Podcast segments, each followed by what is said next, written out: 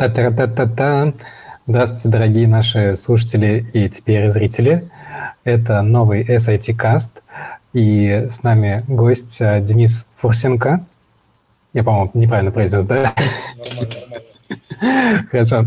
Вот. И на моей памяти это, по-моему, первый гость, который пришел к нам э, не один, а со своим интеллектуальным трудом. Э, Денис написал недавно книгу, и помимо того, что мы поговорим о нем и о его пути в IT, а, вот, мы еще поговорим про его книгу и поспрашиваем, чего это стоило написать, собственно, такой большой труд. Но для начала расскажи, как ты вообще попал в IT, а, был ли твой путь а, прямым и понятным, или ты долго как-то пробирался сквозь тернии к звездам?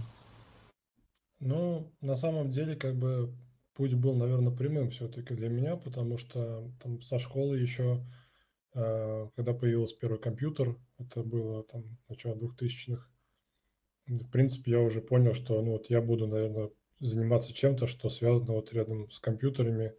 То есть это будет либо э, какая-то такая работа э, ну, с железом, да, тогда мне очень нравилось там со всякими жесткими дисками возиться, там материнки менять, процессоры менять. Вот. Ну или это будет что-то такое, что будет связано вот непосредственно, с, непосредственно с а, настройками программ. А, как бы вот в старших школах, а, в старших классах школы я уже определился, то, то что мне нравится, поэтому поступил там в местный вуз. Это было в Уральске, в Казахстане. Поступил в местный вуз, который, в котором было направление около IT. Вот. Ну и как бы вот э, крутясь в той тусовке начинающих айтишников, в принципе, вот потом устроился на первую работу, которая уже была, скажем так, вполне себе айтишная, то есть я там был аж целым PHP-разработчиком в местной веб-студии. И для меня это казалось, что, что, что вообще какой-то космос, потому что нужно было там, делать самому сайты, писать там, я еще даже не знал, что есть там уже готовые системы, уже там WordPress и Joomla в то время были, а я про них только там через какое-то время услышал, вот поэтому сам разрабатывал CMS-системы и там очень дико этим гордился. Потом немножко приуныл, когда узнал, что, блин, уже все готово есть. я тут, понимаешь, велосипед костыли. Э, вот. Несколько лет проработал разработчиком.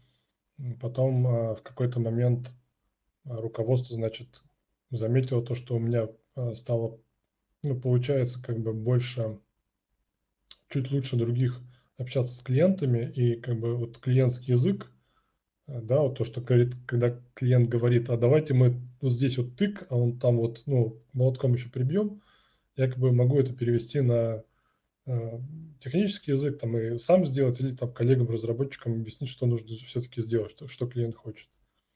Вот, и руководство это заметило и предложили мне, значит, э, больше такую менеджерскую позицию, да, там общаться с клиентами и вот всякие технические задания делать, условия обговаривать. Э, и постепенно как бы я отходил, отходил от разработки, потому что э, менеджерская позиция в том или ином виде, то, то есть как бы я не скажу, не скажу, что я был вот прям менеджер-менеджер тогда. Но я был тем человеком, кто общается с клиентами и переводит вот их хотелки в технические требования. И я как бы стал замечать, что у меня реально 80% времени, там 8 часов в день, рабочий день, да, и, и вот э, большая часть, 80% этих часов, значит, у меня уходит вот чисто на общение. То есть это созвоны, встречи, э, там, обсуждение каких-то моментов с разработчиками, коллегами.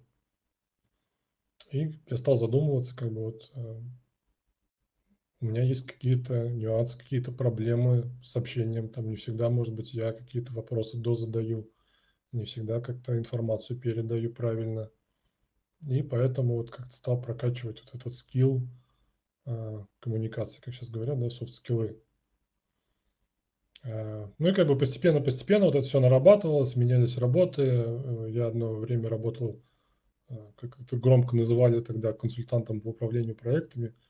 Э, это была очень крутая должность, но делать там практически ничего не надо было. Вот, потому что компания была большая и со своей бюрократией но как бы тоже experience очень интересный. Эм, это все, значит, происходило в Уральске, э, и потом одна из, одно из последних мест работы это была тоже софтверная компания э, Softlands в Уральске, довольно большая по местным меркам. Вот. Эм, я несколько лет там проработал менеджер проектов, ну там прям как вот прям по-серьезному было, потому что были большие проекты, где там по 10 человек, и там год-полтора проект был, э, были небольшие проекты. Эм, вот. Но в какой-то момент я понял, что ну как-то вот что-то скучно стало и в плане карьеры, и в плане проектов, и решил сменить. И мы с семьей перебрались в Самару.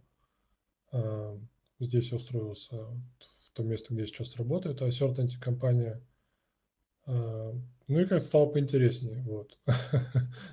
Здесь я занимаюсь сейчас э, тоже как бы я менеджер проектов, но помимо прочего у меня есть небольшая команда QA-специалистов, то есть у меня как бы вот я так на два фронта. С одной стороны, это QA, все, что связано с quality assurance, там, и тестирование, и как бы все то обширное значение, которое в себя включает quality assurance, все мы этим занимаемся. То есть все, что обеспечивает качество. Ну вот как бы вот не сказать то, что я много сейчас владею какими-то раз, знаниями разработки и, или там э, ну, вообще все, что связано с э, кодированием, написанием кода. Но вот тот бэкграунд PHP-разработчика, там, плюс знания SQL помогают мне как бы, вот, в работе общаться с, с коллегами-разработчиками и ну, как бы объяснять какие-то технические детали, что нужно сделать. Вот, вкратце, вот это мой, мой путь. Круто. А, у меня такой вопрос. Смотри, получается, ты был таким технарем, да, который ушел в управление. А, как ты там развивался? Это был просто вот, как ты сказал, опыт общения, потом ты садился, думал, а что же я сделал не так, и начал делать лучше, или ты ходил на какие-то там курсы, что-то читал, как вот развиваться в этом направлении людям, которым тоже интересно все-таки управление проектами? Но одна из, как бы, одна из отправных точек это была я как бы, когда э, стал заниматься клиентами, я стал отмечать в себе какие-то, ну, скажем так, паттерны поведения, да, то есть вот случается критическая ситуация, я себя веду так, и так каждый раз. Случается какой-то конфликт, я себя веду так. То есть как бы такой цикл постоянно идет. И я увидел, что это не работает. Я понял, что нужно как-то ну, искать какие-то выходы из этой ситуации, как-то лучше разрешать конфликты, как-то лучше договариваться. А, я понял, что нужно искать информацию. Сначала это были какие-то статьи в интернете, потом какие-то книги, ну, это начиная от Дейла Карнеги, а, там, как общаться и заводить друзей. Ну, там было много книг, похожих на это. И, ну, как бы вот я читаю книгу, нахожу в ней одну интересную мысль, которая там, может быть, якобы может э, позволить э, справиться мне с какой-то критической ситуацией я эту идею применяю. Работает, не работает. И вот таким вот методом перебора, как иногда называют брутфорсом, да, там вот за пару лет я, в принципе, ну, довольно неплохо прокачался, как я считаю. ну, в принципе, если меня повышали, работодатель тоже, наверное, так считал. Вот. Э, потом, потом это стали курсы. Вот один из, как бы, одно из направлений курсов – это есть компания Стратоплан. Это не реклама, это я как бы э, там очень многому у них научился. Ребята делают очень интересные вещи. Э, вот. И мне это очень много на самом деле дало. То есть в плане переговоров, в плане прокачки soft skill ов, в плане, управления, в плане управления проектами. Это был такой второй толчок. А третий толчок это где-то был в середине, нет, не в середине, даже в начале десятых годов, то есть год 10-11, когда я, я понял, что э, ну, вроде софт, со soft skill ами нормально, значит, нужно прокачать еще э, скиллы по управлению проектами вот, непосредственно. Я начал искать информацию, нашел там тогда еще малоизвестный, ну, в принципе, он уже был э, довольно известен, но у нас мало про, кто про него знал, это PMBOK.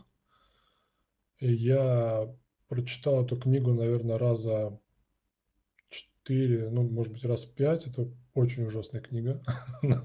читается просто кошмарно. Потому что это очень такой сухой язык, что английский вариант, что русский. В русском варианте особенно, потому что они там старались придерживаться вот прям точных значений. То есть они не переводили по смыслу, они переводили, переводили прям практически слово в слово. Читается ужасно. А, но, тем не менее, я примерно за год подготовился к экзамену PMP. Это экзамен на получение сертификата Project Management Professional. Как бы считается такой показатель, то, что вот если у человека есть э, сертификат PMP, то он значит, может претендовать э, на должность, связанную с управлением проектами, в какой бы это ни было сфере. Э, я тогда этим очень гордился, и как бы работодатель это заценил, там даже премию какую-то мне там дали. Вот, но со временем я понял, что в принципе можно было бы без, сертификата обойтись. Э, ну, как бы те знания, которые они есть, да, они помогают, но как бы это как бы, ну, корочка и корочка. На самом деле я вот за, там, за 10 лет практически, по-моему, ни разу не встречал компании, где бы это очень вот котировалось, да. То есть, как бы, если у тебя есть, это плюсик такой, плюсик в твоем резюме небольшой, хорошо. Если нет, ну, в принципе, тоже неплохо. Как бы все зависит от релевантного опыта, скажем так. Ну, как... Зато смог прийти к нам на подкаст и похвастаться. Наверное, да, да. Такой большой плюсик. Хорошо. А, дальше у меня родились какие-то вопросы такие, немного провокационные в стиле Дудя. А, и первый из них – это скрам или канбан? А, я на самом деле считаю, что это неправильное сравнение. Как бы, но если из них выбирать, то это скрам, да? То скрам – это набор техник. Канбан – это не методология, как принято считать. Это процесс по улучшению процесса. То есть, если у вас есть скрам, то, и, но он, и он не работает, то можно взять какие-то техники из канбана, применить и как бы, ну, доточить, да, до, до наладить процесс. Потому что канбан как так, ну, то есть все как бы процентов 80 или 90 людей считают, ну, вот особенно из IT, да, а, считают, что вот у нас канбан, вот доску повесили со стикерами, у нас канбан. Ну, доска со стикерами, это, я не знаю, там, как бы я не, не специалист по канбану, да, я не знаю глубоко его все обширные э, инструменты, но доска это там, я не знаю, один из десятков, если не один из сотен э, инструментов по улучшению процесса. То есть доска это как инструмент показать, визуализировать, что вот у нас есть там какие-то задачи в процессе, какие-то задачи там в тестировании, есть стикеры. Вот это то же самое можно в скраме, как бы для скрама доску повесить. Ну, вот, то есть если кто-то там теряет свои задачи, вот доска поможет ему отслеживать. Вот. Э, но как бы если уж ставить э, в общераспространенном понимании, да, там э, кто-то говорит, вот у нас канбан или скрам, я больше со скрам, конечно. А вообще вот, э, я не знаю, сейчас все еще есть ли хайп э, agile или нет на проектах, но как сейчас подбираются методологии, инструменты, а, какой-то вот toolset, а, кто это решает, а, тем более вот у тебя получается специализация управления проектами, и ты как выделенный человек, которого не всегда могут найти более маленькие компании, да, вот как ты к этому подходишь, какой у тебя, не знаю, план действий, когда у тебя новый проект, и ты должен выбрать, как им управлять? Ну, тут на самом деле как бы Э, есть такая, мне нравится сравнение, вот аллегория называют. А, если у тебя молоток, то ты вокруг видишь гвозди, да?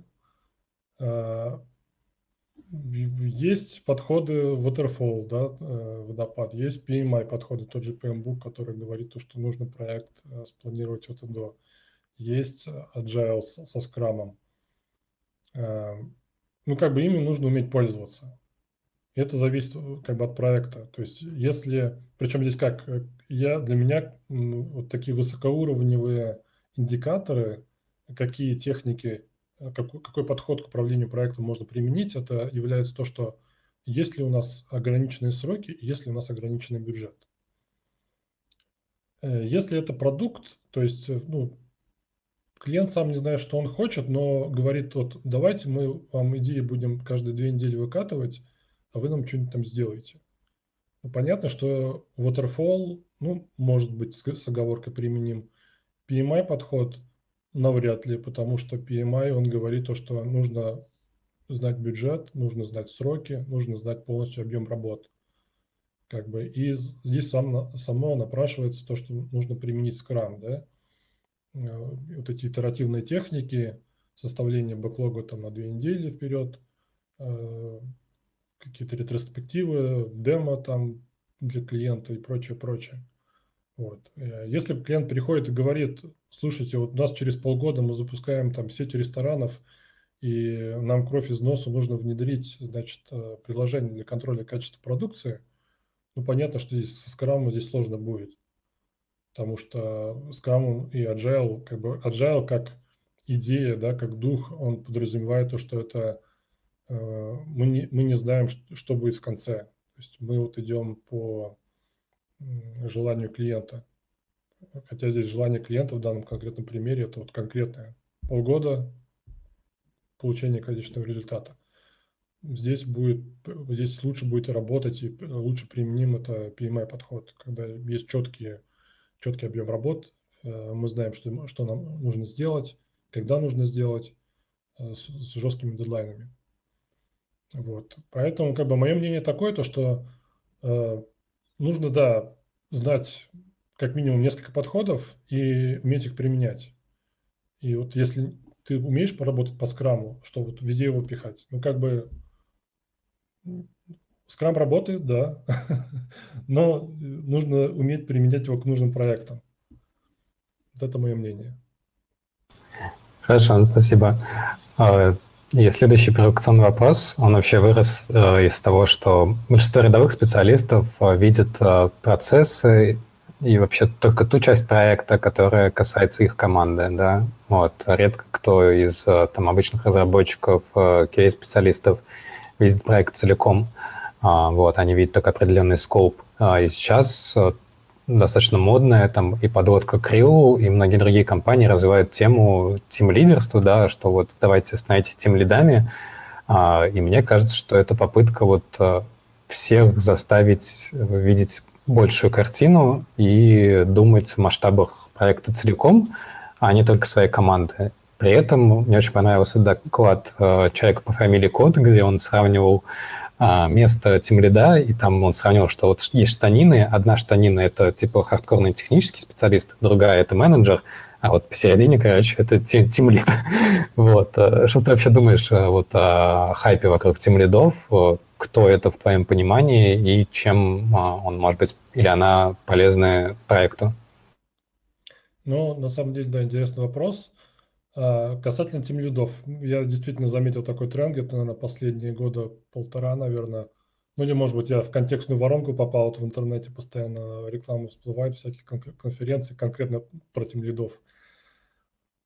А, в моем понимании, кто такой тем лид? Это, да, какой-то, может быть, технический специалист, а, который умеет общаться, умеет находить общий язык с клиентами, с руководством, может быть, кстати, не всегда технический специалист, может быть, кто-то из QA, да, но у которого такой по софт-скиллы по прокачанию.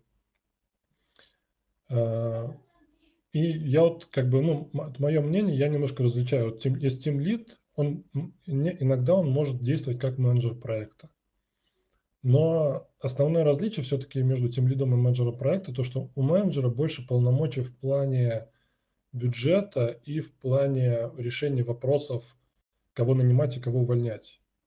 То есть, ну вот бюджет как бы это вот более такая действительно менеджерская штука. Хотя на самом деле а, я вот насколько знаю, насколько общался с коллегами, ну, процентов, опять же, 80, да, вот, вот это соотношение всегда 80 на 20, процентов 80 менеджеров проектов, даже там иногда очень крутых э, людей, они не всегда управляют бюджетами. Хотя, казалось бы, странно немножко.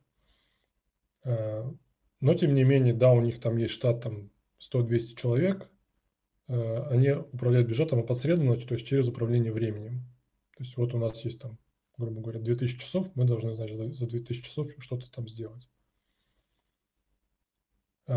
Тимлид же это больше такой э, человек, мое, опять же, в моем понимании, который умеет настро, настроить процесс внутри комп, э, не компании, а команды и умеет э, замотивировать людей, во-первых, да, и отслеживать состояние людей, отслеживать состояние э, процессов по работе с задачами. То есть умеет задачу ставить, умеет ее контролировать и объяснить э, сотруднику, члену команды, что контроль это не там, то, что я вот так хочу, и там каждые два часа тебе дергаю, а то, что у нас проект э, как бы приближается к дедлайну, нужно какую-то фичу срочно запилить.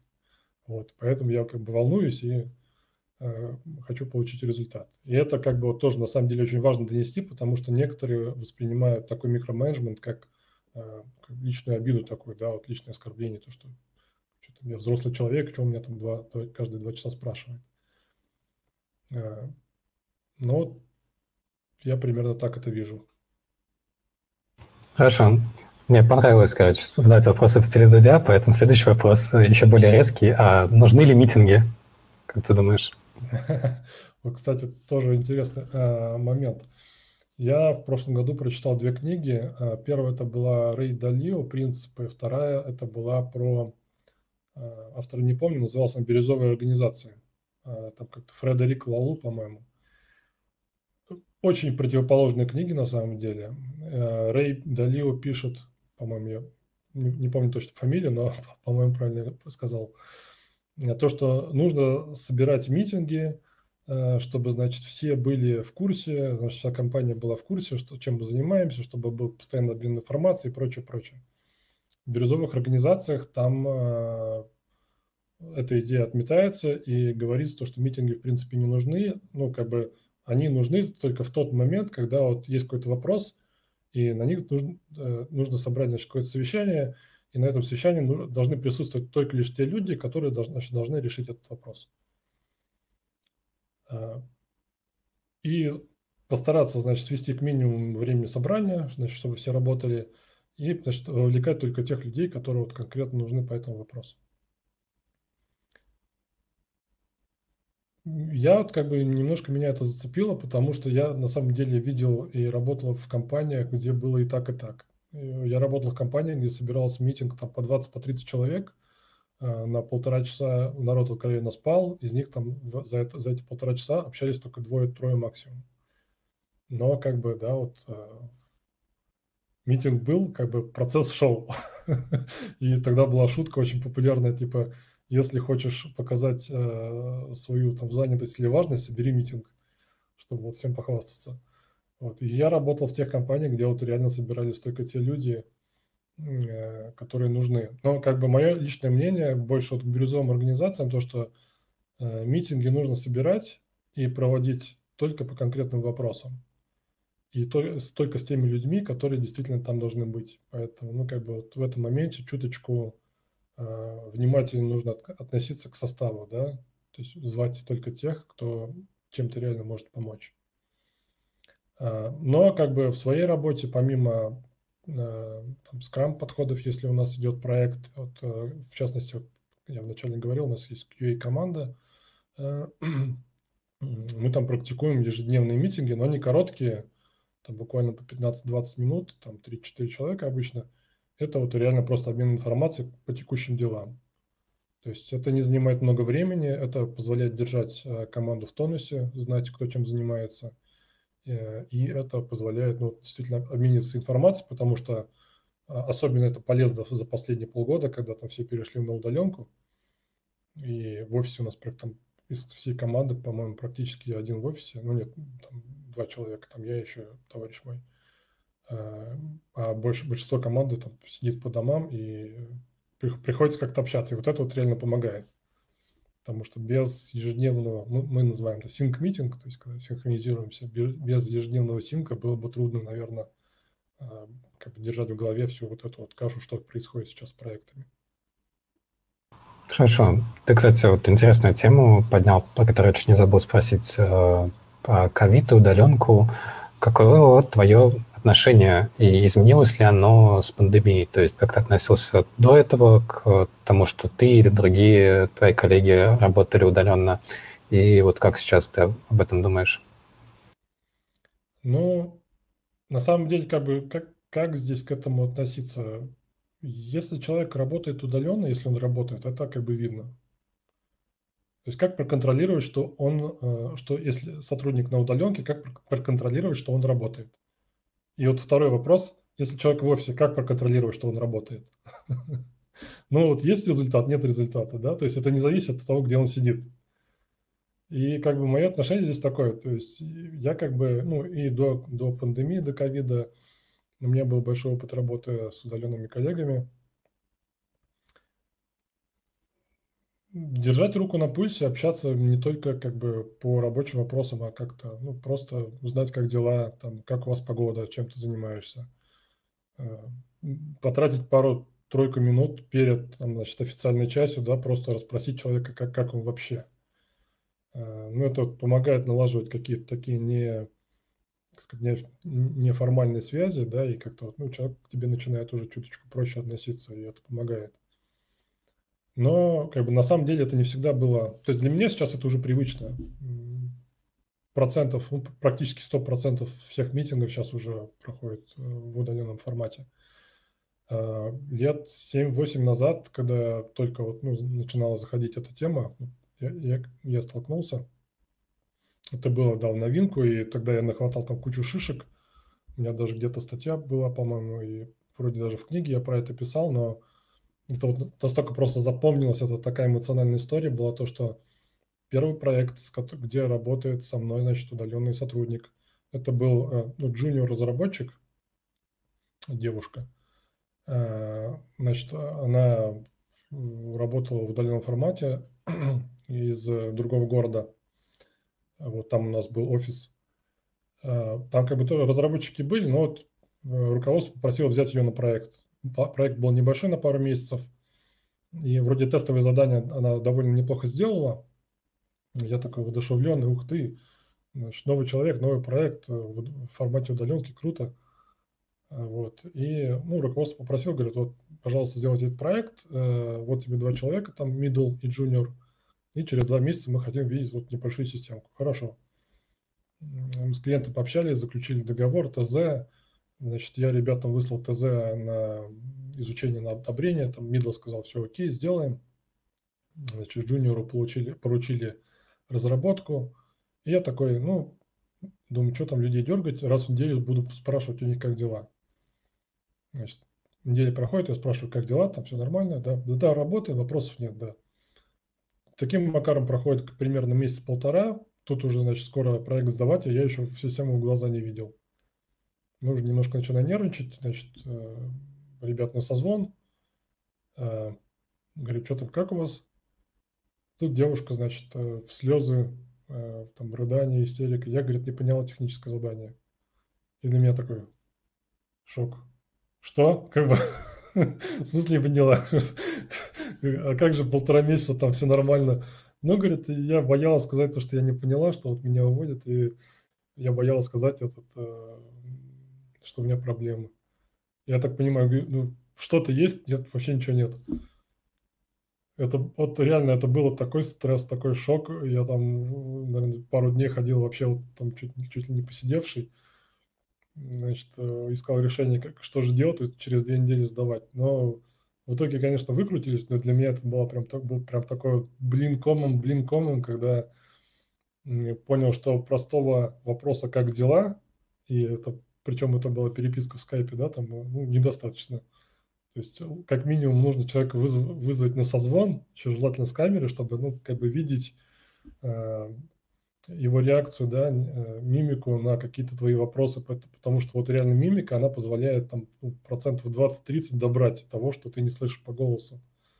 И это вот стал такой большой урок для меня, то, что не верь всему, что ты слышишь.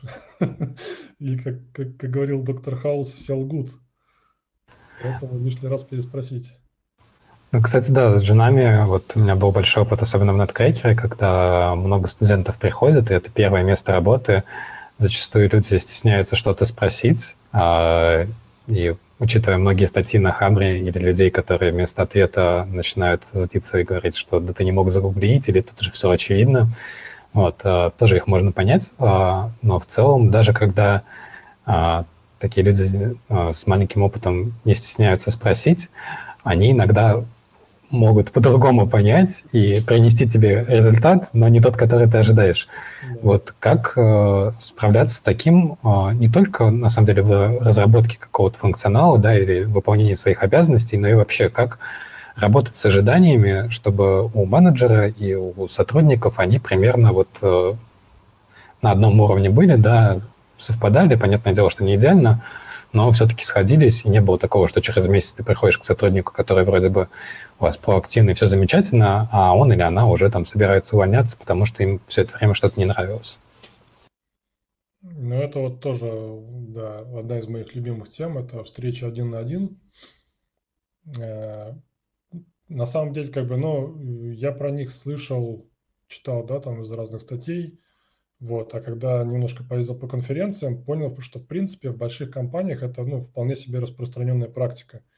И когда я там где-то там начинал рассказывать, то, что вот, вот мы там один на один практикуем, на меня так иногда смотрели, типа, ну, блин, так все же это делают. Я такой, ничего себе. ну, на самом деле нет, не все. Вот, э, я как бы начал это практиковать несколько лет назад, то есть в чем там суть? То, что встреча... мы встречаемся с сотрудником примерно, ну, сейчас у нас итерация по три недели идет, а, раз в три недели встречаемся, просто разговариваем там по полчаса, примерно обсуждаем какие-то, ну, не всегда даже рабочие, рабочие вопросы на самом деле. То есть я просто спрашиваю, чем, чем человек вообще живет, потому что это вот, кстати, особенно, опять же, актуально, да, в последние полгода, когда ты человека не видишь в офисе, и, ну, что у него там на уме, непонятно.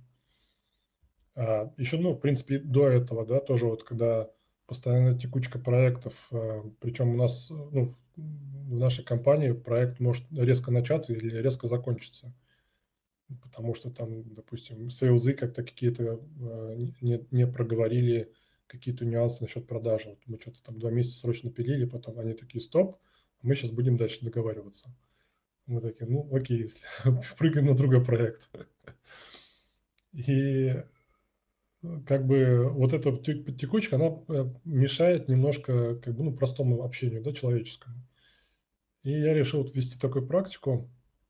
Мы там со своей командой собираемся, не, не со всей командой сразу, а поодиночке, и просто разговариваем вообще, кто чем живет, какие интересы, просто книжками обмениваемся, сериалами обмениваемся. Э, там, вообще интересуюсь про настроение, там, как, э, как вообще человек работает, нравится ли ему или устраивают ли его те задачи, которые он делает, там, или, может быть, скучные. Потому что у меня, когда я только начинал эту практику, на самом деле был очень хороший показательный пример, когда я сделал небольшой перерыв э, в, ну, в этих встречах, то есть у нас там были раз в три недели, но из-за дедлайна перед, из-за дедлайнов перед Новым годом я, по-моему, две итерации пропустил, и от нас ушел разработчик, о, не разработчик, тестировщик, Витя. Кстати, Витя, если ты это будешь слышать, тебе привет.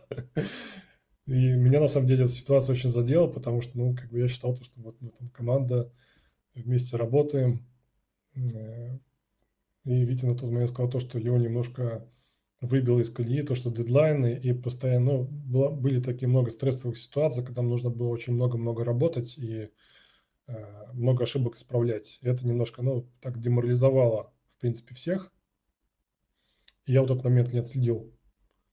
То есть э, я так считаю, чтобы если бы я, ну, как минимум поинтересовался в тот момент, как вообще с настроением, как, э, как с отношением к работе, в принципе, может быть, у меня был бы шанс вот это выровнять. Вот. Э, второй момент случился чуть позже. Тоже я немножко... Я после, значит, после Нового года возобновили митинги. Э, вот эти тет-а-теты, я их называли один на один. Э, но в какой-то момент тоже была там пауза. И второй человек, Сергей, тоже ушел. И там перед уходом я спрашивал, ну, а что, что случилось-то? Почему не так? Он сказал то, что, ну, как-то мне надоели монотонные задачи. Я такой, блин, как так? Ну, там, а монотонные задачи это были там э, написание тест-кейсов или тест-сценариев. Почему я ему давал? Потому что, ну, вроде как даешь человеку задачу, он ее делает и вроде не жалуется. Я у него потом спрашивал как-то, ну, тебе нормально то, что я тебе много тест-кейсов даю писать? Потому что, ну, на самом деле, писание тест-кейсов – это как это вот нужно взять, прожить, да, сценарий, прожить сценарий, описать его там несколько там десятков или сотен строк. Такая себе, ну, довольно рутинная работа на самом деле. И ему это вроде как-то нравилось даже. Ну, окей, Сергею нравится, я ему побольше буду давать. Он давал, давал, давал, и, оказывается, в какой-то момент перегрузил человека. Он сказал то, что немножко разочаровался вообще в IT и ну, хочет немножко сферу сменить. Ну, тоже, наверное, можно было понять, да, то, что как бы, просто писаниной заниматься, иногда это ну, реально можно наскучить. Вот. И вот как бы после второго случая вот я вообще реально взял за правило то, что не пропускать, отслеживать состояние людей, как бы, что те задачи, которые к ним приходят, их э, как минимум не деморализуют. Э, то, что как бы, те задачи, которые они делают, им ну, в лучшем случае нравятся, да, или в худшем случае хотя бы они к ним относятся лояльно. Вот. Ну и как-то стараемся разнообразить вот эти дела, то, что может быть какую-то новую тузу раскопать Э, может быть, новый какой-то подход изучить. Э, или там могу порекомендовать э, какие-то книги или вебинары посмотреть, чтобы, ну, немножко такой драйв был, что мы не просто там какими-то рутинными задачами занимаемся, а мы занимаемся даже теми задачами, которые сейчас в тренде на самом деле. Там, то, что мы разрабатываем мобильное приложение, мы разрабатываем вещи, которые будут скоро применимы на носимых устройствах, типа ну, на смарт-часах. Это то, что на самом деле сейчас тренд. И это как бы ну, интересно, это заводит. Э, но вот таким вот образом я стараюсь отслеживать состояние людей, ожидания людей и ожидания как бы, ну, как бы себя и вышестоящего руководства с тем, чтобы вот э, людям было как минимум интересно работать и их ожидания совпадали как бы с ожиданиями компании. Спасибо. И действительно, менеджмент – это очень про людей, да, и нужно индивидуально по-человечески ко всем относиться. А у тебя хороший бэкграунд в плане того, что ты не из Самары сам, и у таких гостей мы стараемся узнать про разницу вообще, вот, которую ты видишь э, при общении э, с коллегами там и тут. Вот, есть ли какая-то специфика у самарчан? Вот, что тебе запомнилось? Или, может быть, в принципе, ты переехал и почувствовал себя как дома? Э, я бы не сказал, что специфика, но в плане IT, как бы и там, и тут, на самом деле, люди довольно, ну, достойные в плане навыков, да, в плане experience а. Потому что, как бы, ну, я, я думал, и когда переезжал, я тоже думал, что будет какая-то разница в плане вот там чуть лучше, может быть, или чуть хуже. Но как бы уровень развития вот именно айтишного, он примерно одинаковый. Ну, где-то плюс-минус, опять же, зависит от человека. Э, больше разница, наверное, немножко в менталитете, я бы сказал. А, но, наверное, и это понятно, потому что все-таки разные страны, хоть и общее постсоветское да, там прошлое, но тем не менее менталитет чуточку различается. В каком плане? А, в Самаре люди более, э, я бы сказал, уверенней, а, более целенаправленные. Эм, то есть в Уральске, но опять же, это не про всех, это вот общее такое впечатление. В, Уральск, э, в Уральске люди более спокойные и немножко расслабленные, наверное. Здесь как-то немножко пособраннее, чуть больше драйва, больше, ну, поактивнее. Э, плюс, ну, в плане развития сообщества, как бы комьюнити в Самаре довольно большое сообщество айтишников, да, там э, конференции были постоянно, ну, до пандемии. Опять же, ваш подкаст, какие-то там движники, какие-то, ну, компании сами устраивают движники, какие-то встречи, метапы, да, там вот, не, не внутренние, а именно вот на, ну, на все, на все сообщество. В Уральске, ну, до того момента, пока я там был, там было это не очень распространено на самом деле. Э, были какие-то попытки проводить конференции на моей памяти, но они были очень небольшие и очень малочисленные. А я уже потом как бы отслеживал, там вроде, ну, уже больше, чаще их стали проводить и больше народу собираться. Но я это связываю с тем, то, что, наверное, подросло то поколение, которое вот э, было, ну, вот за, за нами. То есть э, ребята лет на 5-7 на помладше, которые вот позаканчивали тоже айтишные вузы, как-то сами развивались в плане IT, и вот они вот сейчас уже там, им лет там, ну, 25-30, и вот они уже как бы входят э, стараются сами организоваться в плане как бы сообщество и сами, сами это все дело проводят. А, но возвращаясь к вопросу, как бы да, вот э, основное как бы различие это все-таки в менталитете и вот, ну, наверное, немножко в подходе к, в подходе к работе. То есть здесь как-то люди немножко поживее. Ну, да, очень, на самом деле, интересное мнение, потому что мне казалось всегда, что Самары, наоборот, как-то все очень расслаблены, вот, а когда тебе видится все немного по-другому. Ну, возможно, вот. возможно, это опять же, видишь, это уровни сравнения. Я сравниваю как бы с тем, то есть там, там для меня расслабленнее, Самара здесь поживее. Если, допустим, с Москвой сравнивать, ну, наверное, может быть, мы здесь в Самаре чуточку расслабленнее, чем в Москве, там, или в Питере где-то. То есть это вот все уровни восприятия. Ну да, на самом деле в любом случае это получается статистика, и там, и там есть э, разные люди.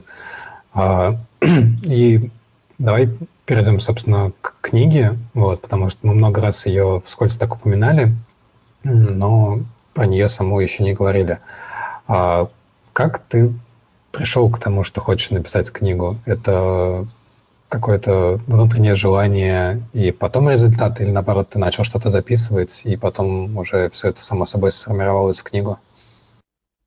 Э, ну да, ну, на самом деле тут такая история, что не было идеи писать книгу вообще. У меня как бы есть такая практика ведения lessons learned, да, это изученные уроки, там какие-то провел проект, и, ну, все равно ты проектом проживаешь. Я, у меня вообще такое отношение к работе, то, что если я делаю, ну, я делаю, да, там, я выживаюсь в роль.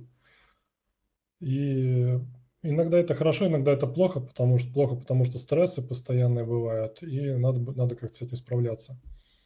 Я заметил то, что когда проект заканчивается, если ты его там опишешь, не, э, там, что происходило на проекте, какие отношения с людьми были, какие там, что у тебя получилось, что у тебя не получилось, просто для себя.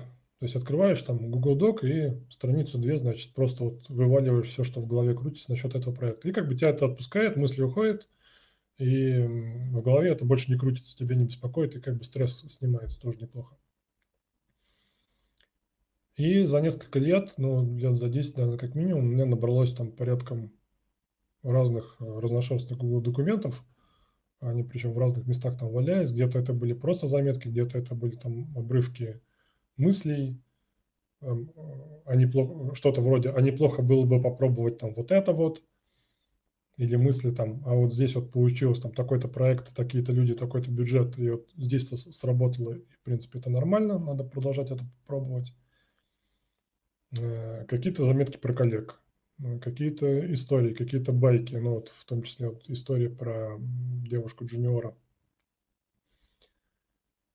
И в какой-то момент, это в том году, наверное, еще в конце того года, мне попалась э, контекстная реклама там каких-то курсов, онлайн-курсов, где обещали, что меня научат писать книгу за, там, за три месяца. То есть я напишу книгу за три месяца. Я, меня так заинтересовало, такой думаю, ну, как, как они меня могут научить писать книгу? Что вообще творческий процесс такой. Причем мне вот то, что заметки у меня были отдельно, и написать книгу, они вообще никак не состыковались. То есть это были два разных направления.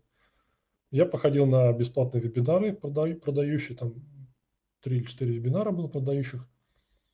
А, они там, значит, рассказывали, там, как это будет процесс выстраиваться, там, что мне нужно будет сделать. Я так посмотрел, посмотрел такой, как бы я, наверное, и без них смогу. И у меня буквально ушло, ну, как бы месяца два-три, наверное, как раз-таки ушло на то, чтобы собрать вот эти все заметки в одну кучу, выстроить их там в логическом порядке каком-то, а, совместить какие-то общие части, там, по-моему, на 7 или 8 глав получилось, то есть какие-то заметки выстроить, а, ну, распределить по главам, что-то дописать.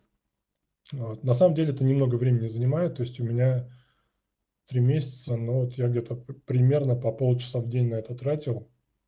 Может быть, даже не каждый день, наверное. Там 3-4 дня в неделю. Вот. Э, и вот за три месяца, в принципе, вот родился такой объем, который, в принципе, уже претендовал на книгу.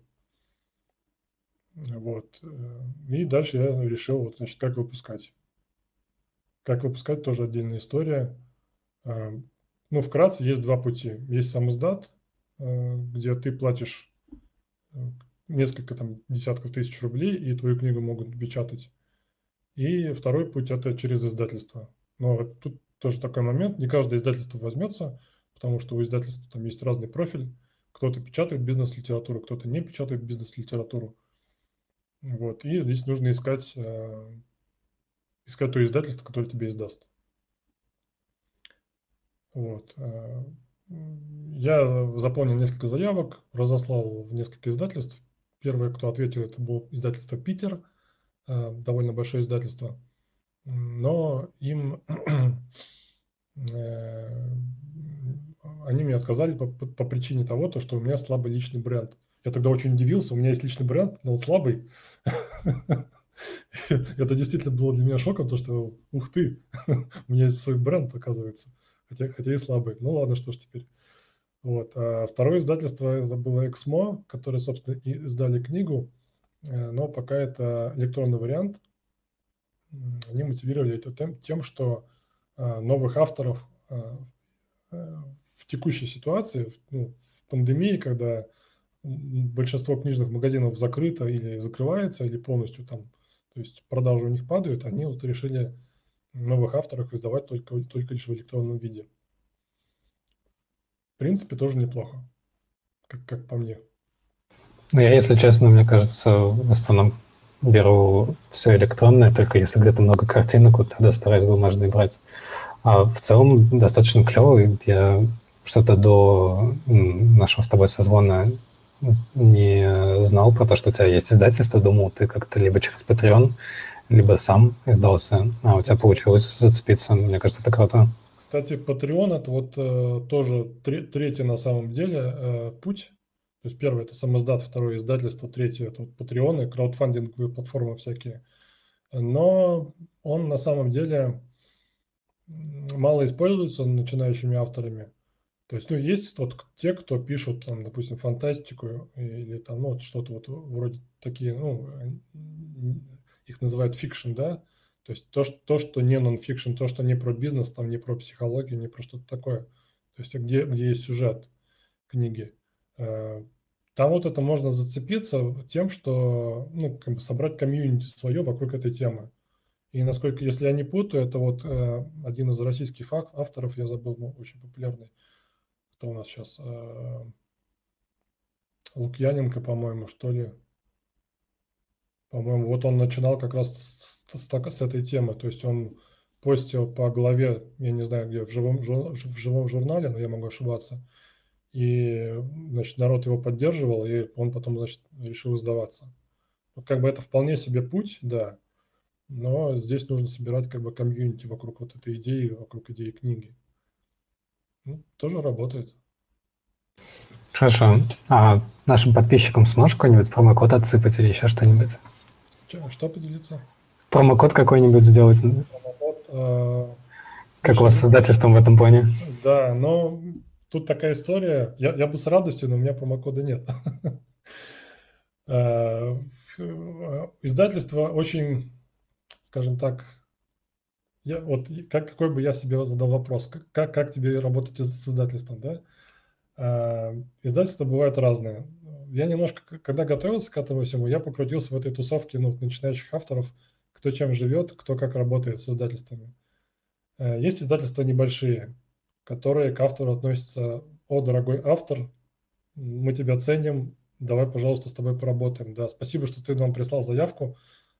Они там, значит, автора ходят и лелеют.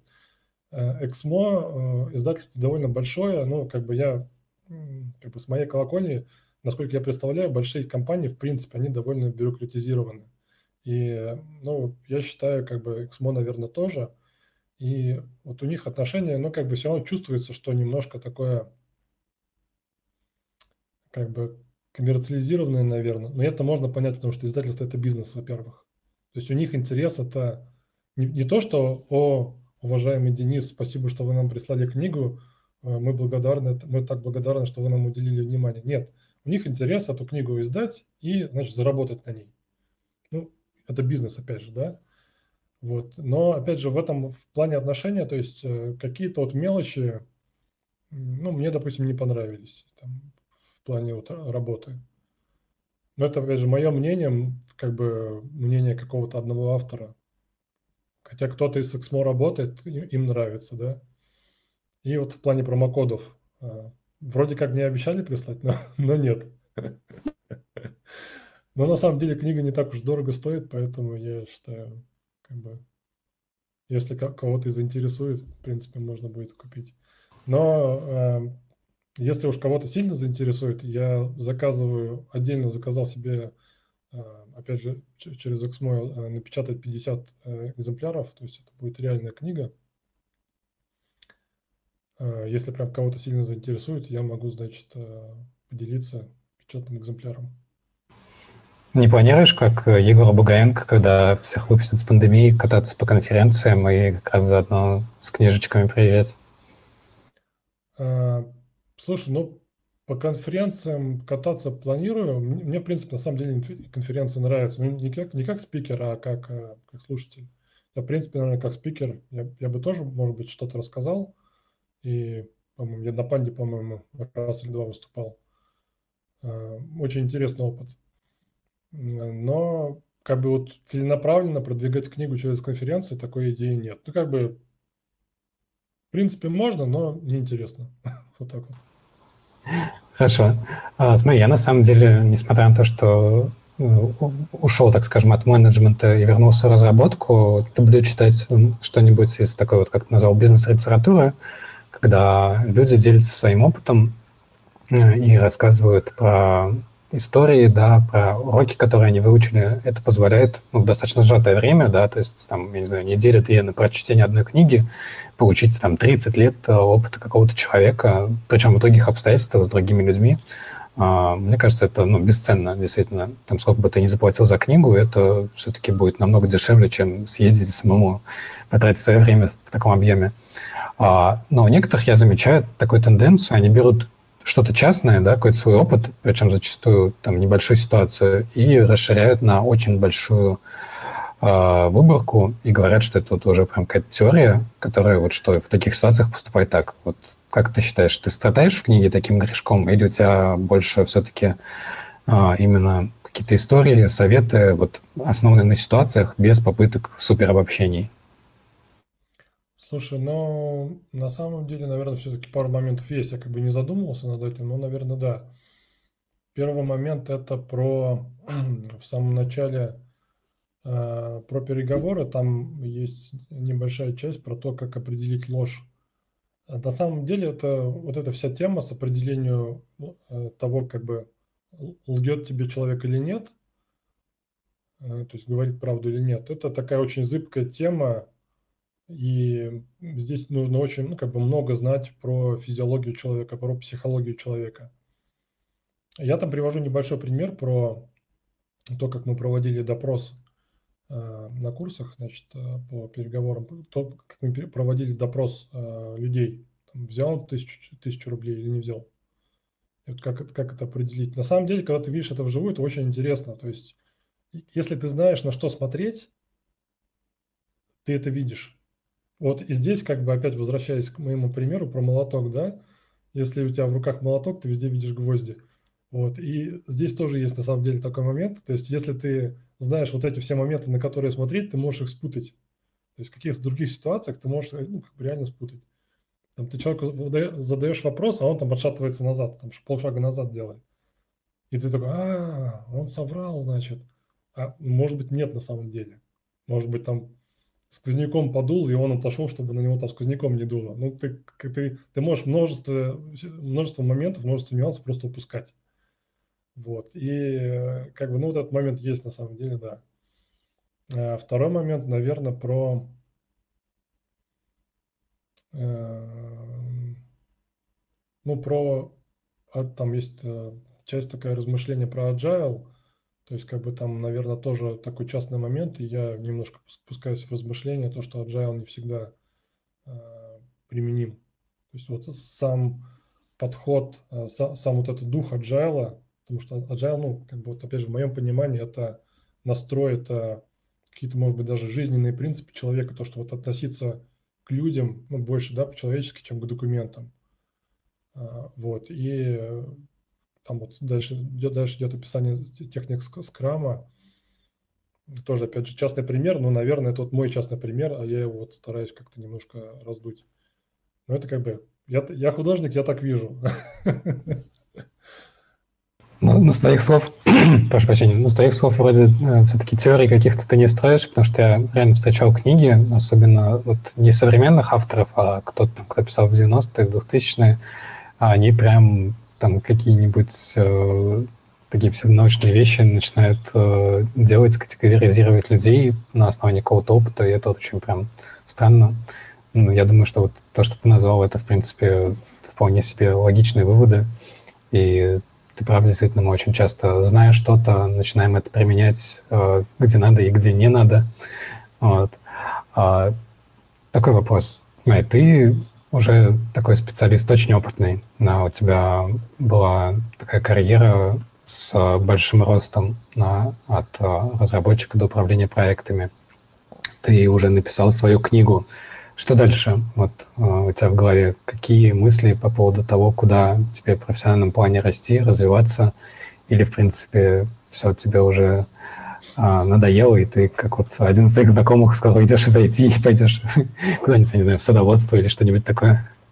Слушай, ну, на самом деле, да, иногда такие мысли посещают, но как бы вот эта вот привычка отслеживать э, свои мысли, свои ну, действия, да, то есть когда у тебя ситуация повторяется, и ты решаешь ее, то есть ты, ты как-то делаешь по наитию вот постоянно одни и те же действия, одни и те же действия.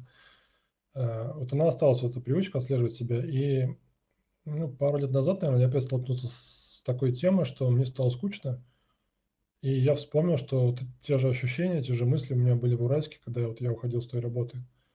То есть э, я не видел карьерного роста, проекты стали скучны, и, ну, как-то такая депрессуха напала немножко. Я отследил в себе это состояние опять. Я понял, что ну, вот я сейчас перейду на другую работу. Если я перейду на другую работу, а, а ничего не поменяется. То есть будет драйв опять год-два, а потом все вернется на круги своя. То есть опять будет вот эта ситуация повториться. И вот это... Э, то есть нужно делать что-то с собой менять свое отношение ну, к текущей работе, к текущему состоянию. И я, ну, как бы немножко расширил свой круг интересов, там, завел пару хобби, э, там, э, поездил по конференциям, по курсам. Вот не именно, не онлайн, а вот именно вживую, когда ты с людьми общаешься, это, ну, это дает такой определенный заряд энергии. Вот. И я понял, что как бы в плане карьеры это вот то же самое. То есть даже если я сейчас уйду куда-то в другую компанию на, ну, на ту же должность, это будет все то же самое. И как бы я для себя наметил такую планку на э, ну, ближайшие года 3, 3, 4, 5, то, что прокачать скилл, ну, скажем так, директора, э, я пока не знаю, где это может быть применимо. вот, но у меня вот есть такое, как бы, образ видения в будущем, то, что вот я там директор чего-то, да, там директор какой, какой-нибудь э, организации, может быть, даже своей. Но я не ставлю, не как бы, тут такое у меня тоже двоякое э, ощущение, я не ставлю цель себе вот именно стать директором, а именно прокачать те скиллы, которые нужны для того, что, чтобы стать директором. Что это сюда включает? Это, во-первых, управление финансами, то есть знать э, финансовую часть, как э, как вообще финансами управлять, из чего они складываются, что, какие там есть нюансы, какие есть показатели. А, и эта часть, наверное, больше про... Это первый, первый момент. Второй момент – это, наверное, больше про а, развитие навыка видения продукта. То есть это вот именно уход больше в продуктовую область. Не в проектную, а в продуктовую. То есть э, все, что связано с разработкой продукта. То есть это тестирование идей, Э, проведение, как модно сейчас называть, глубинных интервью. Э, я пока знаю название, что это, что это есть такое глубинное интервью, а в чем суть его заключается, ну, так очень отдаленно. Э, ну, это все, что связано, в общем, с продуктами именно. Почему? Потому что на самом деле как бы те вещи, которые мы внутри компании у себя называем проектами, я вот немножко ну, вот книг почитал, там конференции послушал, и уже складывается видение, то, что на самом деле это не, про, не проект, а продукт, то, что мы делаем. хотя все называют их проектами. То есть, ну, принято вот так исторически называть проектами. И а для меня это такой небольшой диссонанс, потому что проект это что-то ну, конечное, определенное. А у нас на самом деле редко бывает что-то до, до конца завершенное, это вот обычно только процесс. То есть мы начали делать какое-то решение для клиента, и мы ему можем делать там, год, полтора, два, и конечной точки на самом деле нет. Нет того момента, когда клиент скажет, ну, нас все устраивает, там, вы классная компания, до свидания. Нет, клиенты постоянно приносят идеи, то есть идет постоянное развитие. И как бы еще раз, на ближайшую перспективу это вот развитие таких навыков продуктовых и финансовых. Ну да, кстати, я тоже заметил, что, наверное, в целом стабильность э, мировой экономики, да, и то, что у нас э, редко сейчас идут какие-то войны. А, вот, да, что в целом вся эта стабильность приводит к тому, что бизнес становится таким незавершающимся, постоянно есть какие-то челленджи, которые он все-таки умудряется преодолевать, и в IT это очень заметно, потому что там клиент может уйти кому-то другому, но редко он вот свой айтишный бизнес, айтишную часть забросит. И многие методологии, мне кажется, вот как раз, а, которые пошли а, там из Agile, Lean, тот же самый, вот они о том, что компания — это очень что-то долгоживущее, вот, дольше, чем люди уже, многие компании живут. Вот, их развитие никогда особо не останавливается. Ладно, это я в какую-то философию ушел. А, такой тоже немного дуть стайл вопрос. А, не планируешь ли ты иммиграцию? Вот, очень такая тема серьезная для Самары, потому что если Москва, Питер, они конкурируют больше с Европой, там, Америкой и другими зарубежными регионами, то Самара очень сильно конкурирует именно с ними и большой поток иммиграции именно внутренний, а, просто в другие города. Что ты об этом думаешь? Ну, на самом деле нет. Эм, как бы сейчас, ну, на том, на том уровне, на котором я сейчас нахожусь, там, в плане карьеры, в плане зарплаты и вообще жизни, в принципе, э, меня устраивает. И, допустим, если куда-то перебираться, ну, это будет, опять же, тот же самый уровень. То есть, ну, те же самые деньги, те же самые задачи, грубо говоря. Единственное, это один из вариантов, ну так у нас компания американская, э, это вот мигрировать э, в Америку, да, но сейчас это на самом деле сложно будет. Кстати, у вас был мой коллега пару выпусков назад, это Андрей Избеков, э, или Избеков, не, не помню правильно фамилию, вот, который, собственно, так и переехал, то есть он работал, да, у нас и потом туда перебрался. В принципе, такой путь тоже есть, и э, руководитель наш американский как, ну, предлагал как минимум там, съездить к ним в офис просто в гости, посмотреть, как, как, э, как они там работают. Эм, ну, хотя, в принципе, что значит, как они там работают? Мы с ними каждый день на созвоне, я, в принципе, и так знаю, как они там работают. Посмотреть вживую, как они кофе пьют. Посмотреть вживую, да. Ну, как бы, это было бы просто как минимум интересно, да. Но прям вот конкретно переехать туда, на самом деле я не вижу какой-то особой выгоды или цели, наверное, в этом. То есть, ну, просто жить в Америке ради того, чтобы жить, кому-то это интересно, наверное. Может быть, лет 15 для меня это было бы, ну, действительно, да, там круто. Сейчас у меня такое ну, отношение как бы э, мне здесь неплохо, как бы, ну, вот я туда приеду, что я там буду делать? Ну, так же работать, так же, как бы, те же интересы, что там лучше, дороги лучше, там, еда лучше, фитнес-клубы лучше, ну, это уже идет такая немножко, на мой взгляд, э, как это сказать, ну, масштабирование, что ли, да, то есть, ну, здесь неплохо, но там лучше, ну, как бы, как, кому как. Меня здесь устраивает, в принципе. Вот. Потом плюс, опять же, вопросы с семьей, с родственниками тоже никто не отменял. Э, то есть там это будет все намного сложнее. Здесь у меня родственники, вот э, там много осталось родственников в Уральске. Э, от, от Самары до Уральска это ну, 4 часа на машине, это, грубо говоря, можно в 5 минут вечером сесть и приехать там, в гости на выходные. Как бы в Самаре тоже много знакомых и родственников, поэтому как бы вопрос то, что куда-то переезжать, я прям в голове не крутится, я не планирую. Хорошо. Все, выключаем ДД. А, и, наверное, будем потихоньку завершаться. В конце мы обычно просим наших гостей поделиться какими-то советами, пожеланиями к нашим слушателям и теперь еще и зрителям. Вот. А, можешь э, не сдерживать себя, высказать все, что ты о них думаешь, и все, чего ты им желаешь. Мое пожелание на самом деле такое, как бы я, ну, по из своей роли, из своей роли менеджера, да, а, я замечаю, что не только лишь мои коллеги, а ну, довольно многие, вот, с кем я общался в, э, в Самарском IT-сообществе, э, очень мало читают и ну, развиваются в плане вот, э, обретения каких-то навыков. И я очень настоятельно рекомендую больше читать как бизнес-литературы, литературу по, по психологии. Ну, то есть, как бы развиваться не только лишь в IT-сфере, в IT-области, как бы изучать какие-то новые подходы, фреймворки, хотя это тоже полезно и это тоже нужно, потому что я недавно слушал а, подкаст, по-моему, как раз вот «Подлодка Крью», а, там кто-то из гостей у них сказал, что сейчас там, вот я уже не помню, что за фреймворк, но там апдейт фреймворка происходит каждые две недели. И, по-моему, Vue.js, по-моему, был, что ли, я могу ошибаться.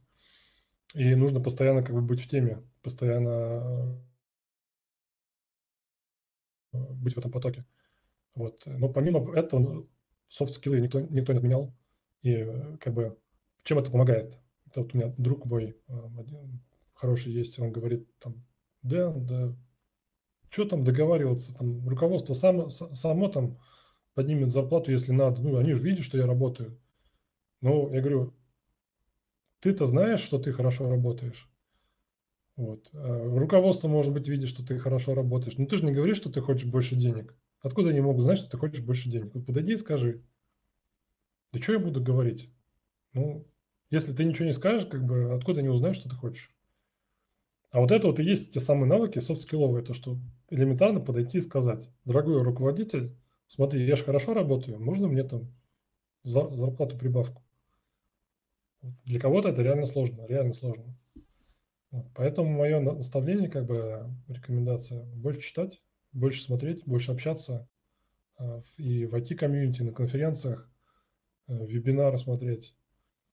И как бы не запускать себя в плане, ну вот именно в плане профессионального развития, потому что IT это реально очень-очень стремительная область. Это я вот просто, когда я PHP забросил заниматься, я попытался вернуться года два спустя, наверное, я понял, что я очень отстал просто, просто реально отстал. Там за это время появился jQuery, э, там что-то браузеры обновились, там еще что-то произошло, я понял, что, ну, ладно, нет, наверное, пускай этим занимаются другие. Там, хотя, казалось бы, прошло два года. Вот, а, как бы сейчас уже точно не вернусь. вот, и подводя итог, читайте книги, слушайте подкасты, общайтесь с коллегами, развивайтесь. Спасибо. Ну, я думаю, тут даже нечего добавить. Действительно, замечательные пожелания. Развивайтесь и не забывайте развивать наше IT-сообщество. Спасибо всем, кто нас слушал. Спасибо.